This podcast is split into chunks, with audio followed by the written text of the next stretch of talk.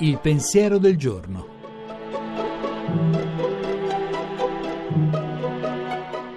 In studio Alessandro Zaccuri, giornalista di Avvenire. I Re Magi sono in strada già da un po', arriveranno tra un paio di giorni, ma noi sappiamo che loro è un lungo viaggio, è un viaggio fatto appunto seguendo eh, la luce della cometa, è un viaggio che eh, porta questi personaggi in giro per il mondo. I Re Magi sono molto cambiati negli ultimi tempi, anzi è molto cambiato il nostro modo di guardare a queste figure.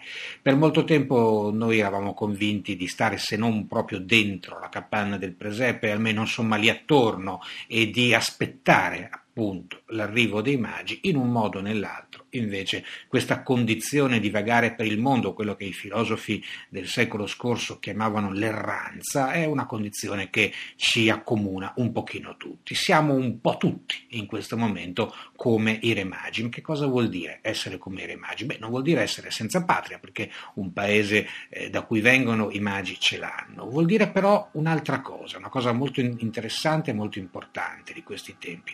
Vuol dire imparare a riconoscere i segni. Quella cometa su nel cielo è il segno per eccellenza, ma prestare attenzione, interpretare, non accontentarsi del primo sguardo, ecco queste sono le condizioni che possono fare anche di noi pastori a ridosso della capanna dei re magi in cammino.